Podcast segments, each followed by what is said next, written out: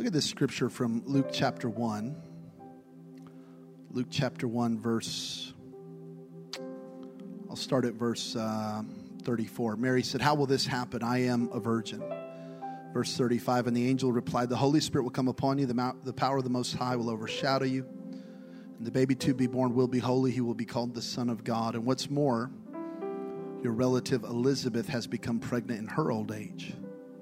People used to say she was barren, but she has conceived a son and is now in her sixth month. I love this, verse 37 For the word of God will never fail. Come on, give me a good amen, everybody in the building. For the word of, type amen in the chat now. Don't just eat your waffles, engage with us. For the word of God will never fail. One more amen right there. And Mary responded, I am the Lord's servant. May everything you have said about me come true. The Word of God will never fail. I want to talk about Christmas is for everyone. Christmas is for everyone. Father, anoint these moments we share in Jesus' name. Amen and amen. Thank you, brother. By the way, can we just thank our amazing worship team and Zach and the whole crew? Thank you, brother. Beautiful. Christmas is for everyone. The, the power of Christmas and the power of the Christmas season is that no matter the season you're currently in, there is a word from God to you. I sat on uh, on my couch last night, and the I come here on Saturdays and I pray, and I just was crying and crying and crying and crying and crying. I couldn't control myself. I wrote my wife, and I said, "I need a hug when I get home." And you know that's a big deal when I need a hug because we're both personality Enneagram eights, which means we just run over people. We don't know how to hug people. But so when I need a hug, come on, somebody, it's like, it's like I'm, I'm hurting. And you know, it wasn't for any one particular thing. I think I was just, you feel the weight of this year, especially as you are coming to the end of the year. And it really feels weird because I, there are so many seasons represented in this room right now and in our church. And I think what kind of messes me up emotionally is you get one text that is like, OMG, best year ever, never made more money, never had more time with my family. This has been awesome. God has made a way. And then the next person is like, uh, I don't know what to do. I don't know how we're going to make it. I, our whole family is sick. I, I just lost my, my parent. It, it's, it's so radical. There are such high highs and such low valleys this year. And I've, had to try to pastor people through this. And I want you to know today that no matter the season you're in, you're not alone. Um, no matter what you're going through, you're not alone. And whether you feel like you're on the highest high or the lowest low, God has a word for you. God has a word for you. And it is that word that sustains you in success, and it's that word that empowers you in pain. It is that word that keeps you grounded when you're on the mountaintop, but it's that word that keeps you lifted when you're in the valley low. And the, the Christmas season in Scripture is a supernatural season full of words from God. And I want to give you six words today. And I believe you're going to find yourself somewhere in the text. And God does have a word for you. Number one, if you're confused like Joseph, be patient. God will work it out. If you're confused like Joseph, be patient. God will work it out. But after he had considered this, the angel of the Lord appeared to him in a dream, saying, Joseph, son of David, do not be afraid to take Mary home as your wife. That's Matthew 120. After he considered this, what was he considering? He was considering the fact that his fiance, who he has never slept with, just met with him and over In-N-Out Burger said, Baby, I'm going to have a baby, and it's not yours. And Joseph, like every good man, said, Who is it? She said, You can't fight him.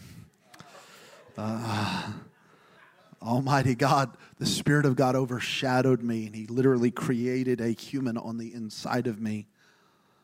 I'm, I'm pregnant with the God child. I'm I'm the fulfillment of Isaiah's prophecy that a virgin would give birth. I can't, I, uh, this is what happened. Well, he was gracious to her and they left In-N-Out and he made her pay. And um, Come on, somebody. You could pay for this one, girl. You got money. You got God. and so, uh, just reading into the text a little bit. Someone's like, In-N-Out was in the Bible? Probably. It's that good. Uh, so they, the, the Bible said that he went home and he decided to divorce her quietly. Here's the reason that in Bible days, once you were engaged, you were basically married, but you had not consummated the marriage yet. You had not um, had relations yet. And so they were basically married. And the Bible says that he considered that he would divorce her quietly. In other words, honorably, he was going to end the relationship.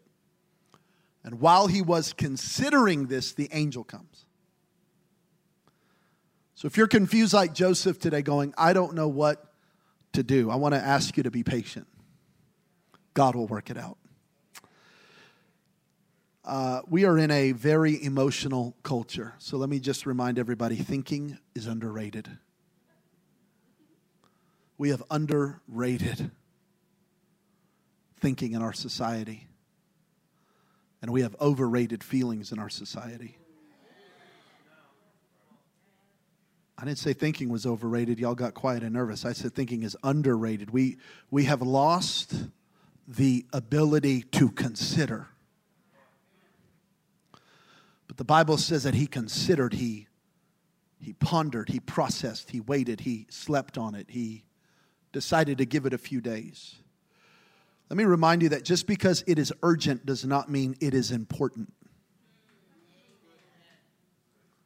And just because it is important does not mean it is urgent. And this was a very important decision that Joseph had to make. But if he would have made it in urgency, he would have missed out.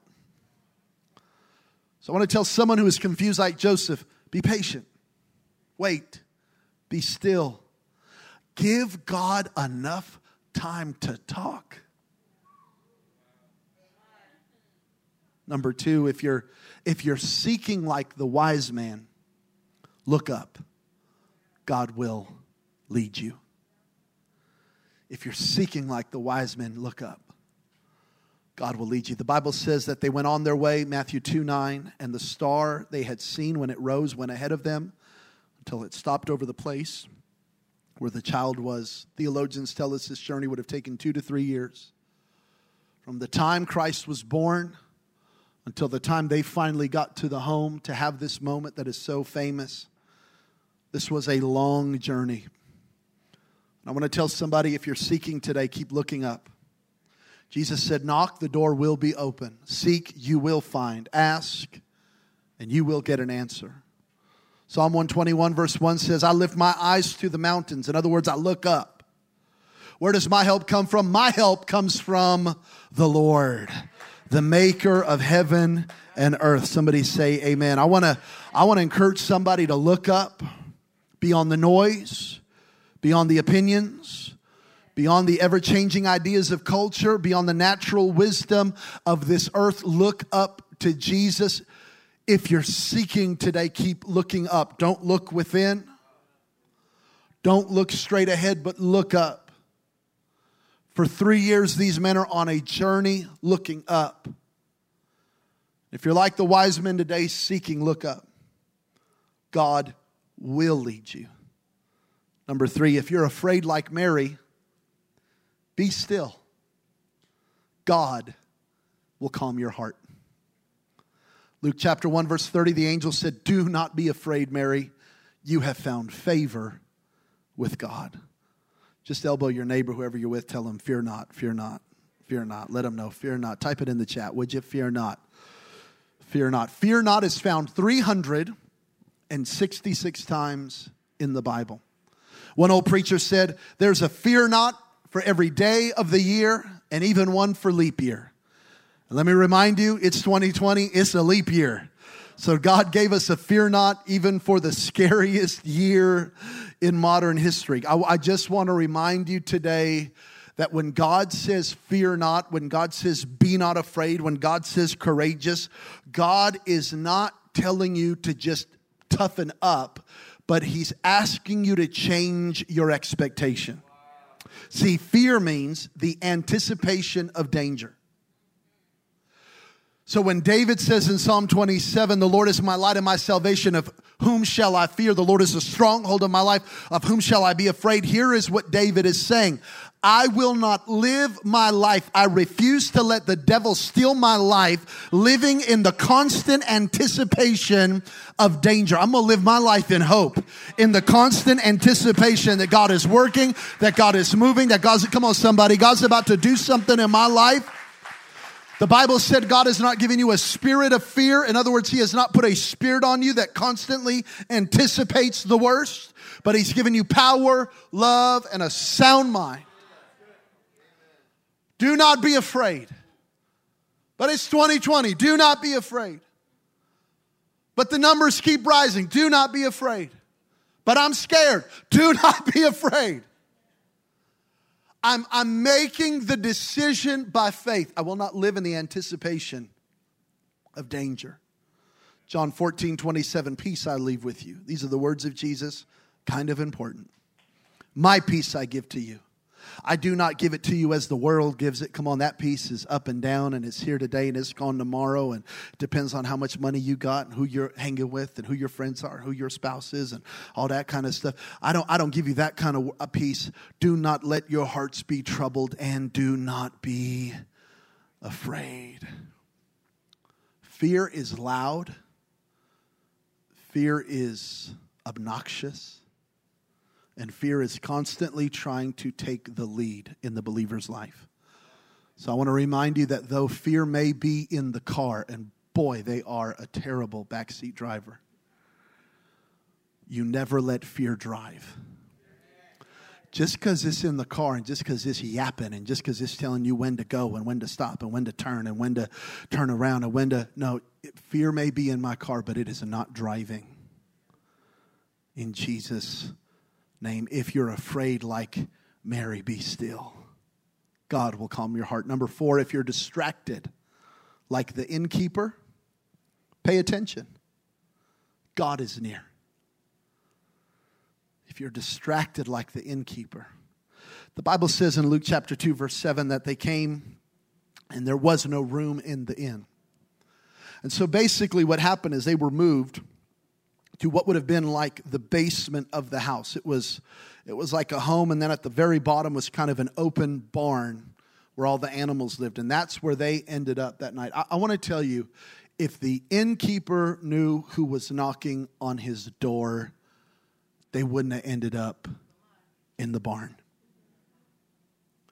He would have moved whoever was in the house from whatever bedroom, no matter how good they were sleeping, and he would have said, Move out the way, the king is here. And I want to tell every distracted person maybe today you're distracted by success, others of you distracted by the storm, others of you just distracted by the, the busyness of the Christmas season. I, I want to tell you pay attention. God is near. God is moving. If the innkeeper knew who would have knocked, he would have given him the master bedroom. And I want to remind you today that in the book of Revelation, chapter 3, Jesus said, I stand at the door and I am knocking. Will you let me in? And let me tell you who that scripture was to. It was not to unbelievers, it was to the church. He said, Can I have room in your heart?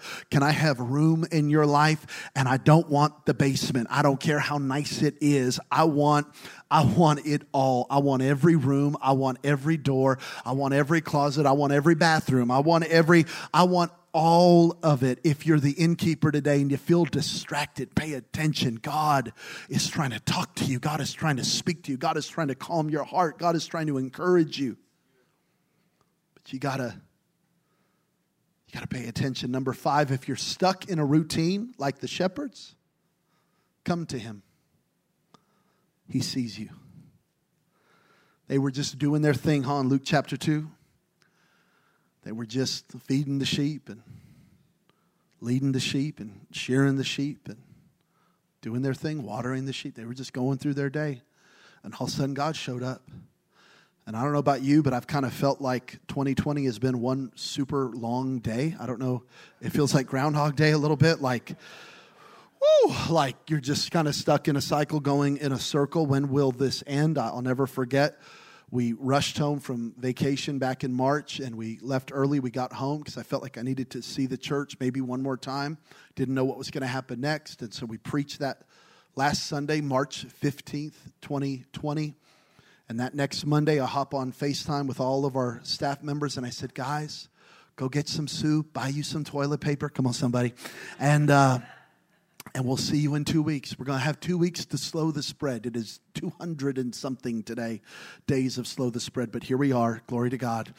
I did not expect it. Anybody else? Y'all didn't expect? You're like, we're going to take two weeks. We're going to kill this little cold. And then, and here we are. And it is December. Okay, I'm the only one frustrated about that. Okay. I got to be honest with you, I've only found one relief for my soul.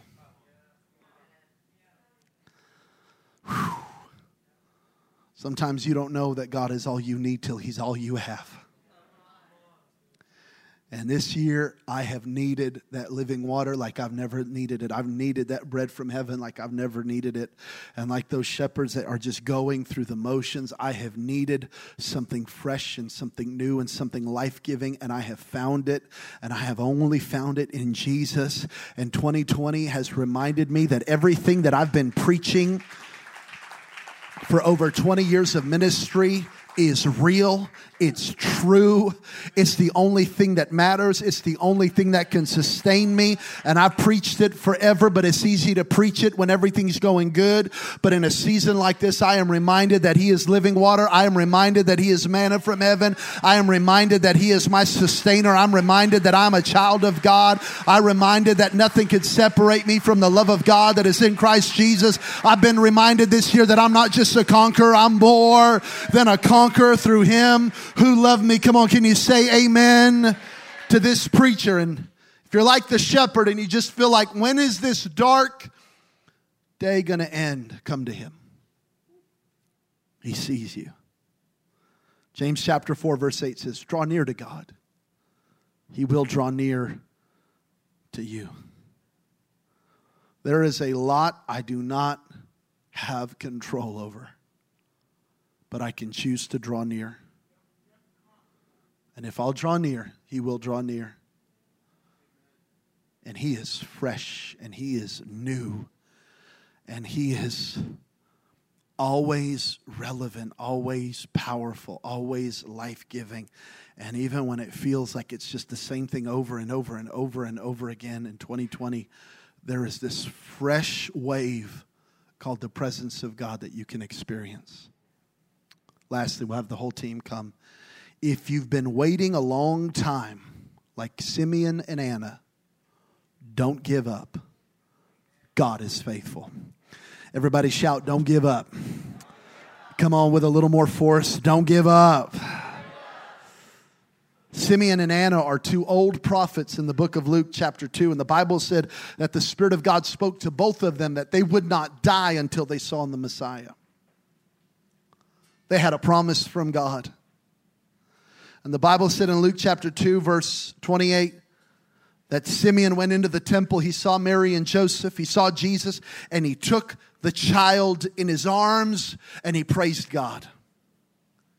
And I declare in the name of Jesus, you will take that thing in your arms and you will praise God. Has it been a long time? Has it, has it felt like years and years and years of believing God? You will hold that thing in your arms and you will praise God.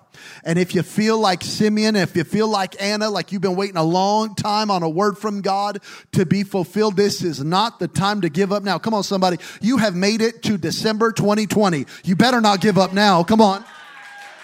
And I declare, I prophesy, you'll hold it in your arms. You'll hold that relationship in your arms. You'll hold that, that restoration in your arms. You will hold that promise in your arms, the things that God spoke to you. You know it was God. You know God told you. You know God put it in your spirit. And you're wondering, when is it ever going to come to pass? You will hold it in your arms and you will praise God. The book of Habakkuk chapter 2 verse 3 says, though it seems slow, And it will at times. Like, just when is this going to happen? Though it seems slow, wait for it. It will surely come to pass. It will not delay. I want to tell you today be patient. The Bible says, be, be patient in hope. I'm patiently hopeful.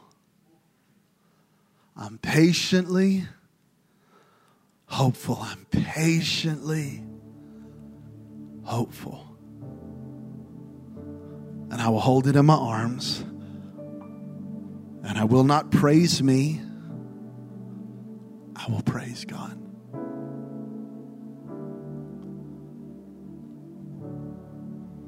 I believe you got your word today. I don't know if you're Mary. I don't know if you're the wise men. I don't know if you're Joseph. I don't know if you're Simeon or Anna. I don't know if you're the shepherds. I don't know. I don't know who you are today. Maybe, maybe that you're that innkeeper. I don't know, but I believe you got your word. You're watching right now and you do not know Jesus. You're far from God. Maybe you've never given your life to Christ, or you at one time served God and you've kind of backslidden, you've walked away, and you want to come home. Pray with me. Pray with me now. Give your life to Christ. His arms are wide open. That's why he came. That's why he came. That's why he came. Pray with me. I want everyone in the room and everyone watching right now to pray this prayer out loud. Say, Jesus, I believe in you. I believe you died for me. You took my place on the cross. And I believe you rose again on the third day. I turn from my old life. I repent of my sin. And I declare with all of my heart Jesus is Lord. Before anyone looks around, right where you are, right here, just keep your eyes closed and right where you're watching this from, wherever you're watching this from, just have a moment of prayer right now. Jabin, that was me. I just gave my life to Christ, or I'm rededicating my life to Christ. If that was you, on the count of three, I'm going to ask you to raise your hand. If you're watching online, I want you to acknowledge somehow in the chat, I just gave my life to Jesus. If you're in the room right now, do it. If you're all alone somewhere, I'm going to ask you to do it as well. But on the count of three, Jabin, I give you my life to Christ. I'm rededicating my life. You know who you are. He's calling you home. One, two, three. Let me see your hand. Let me see your hand. I saw you. I see you. I see you. I see you. Anybody else? I see you. I see you. Anybody else? Anybody else? Any other hands? Anybody else? Beautiful. Anybody else? Beautiful. You put your hands down. Is there even one more person that needs to make this decision? Beautiful. Awesome. Fantastic. Awesome. Come on, church, let's celebrate all those who just, wow, gave their life to Christ. Oh, come on, let's really give God praise.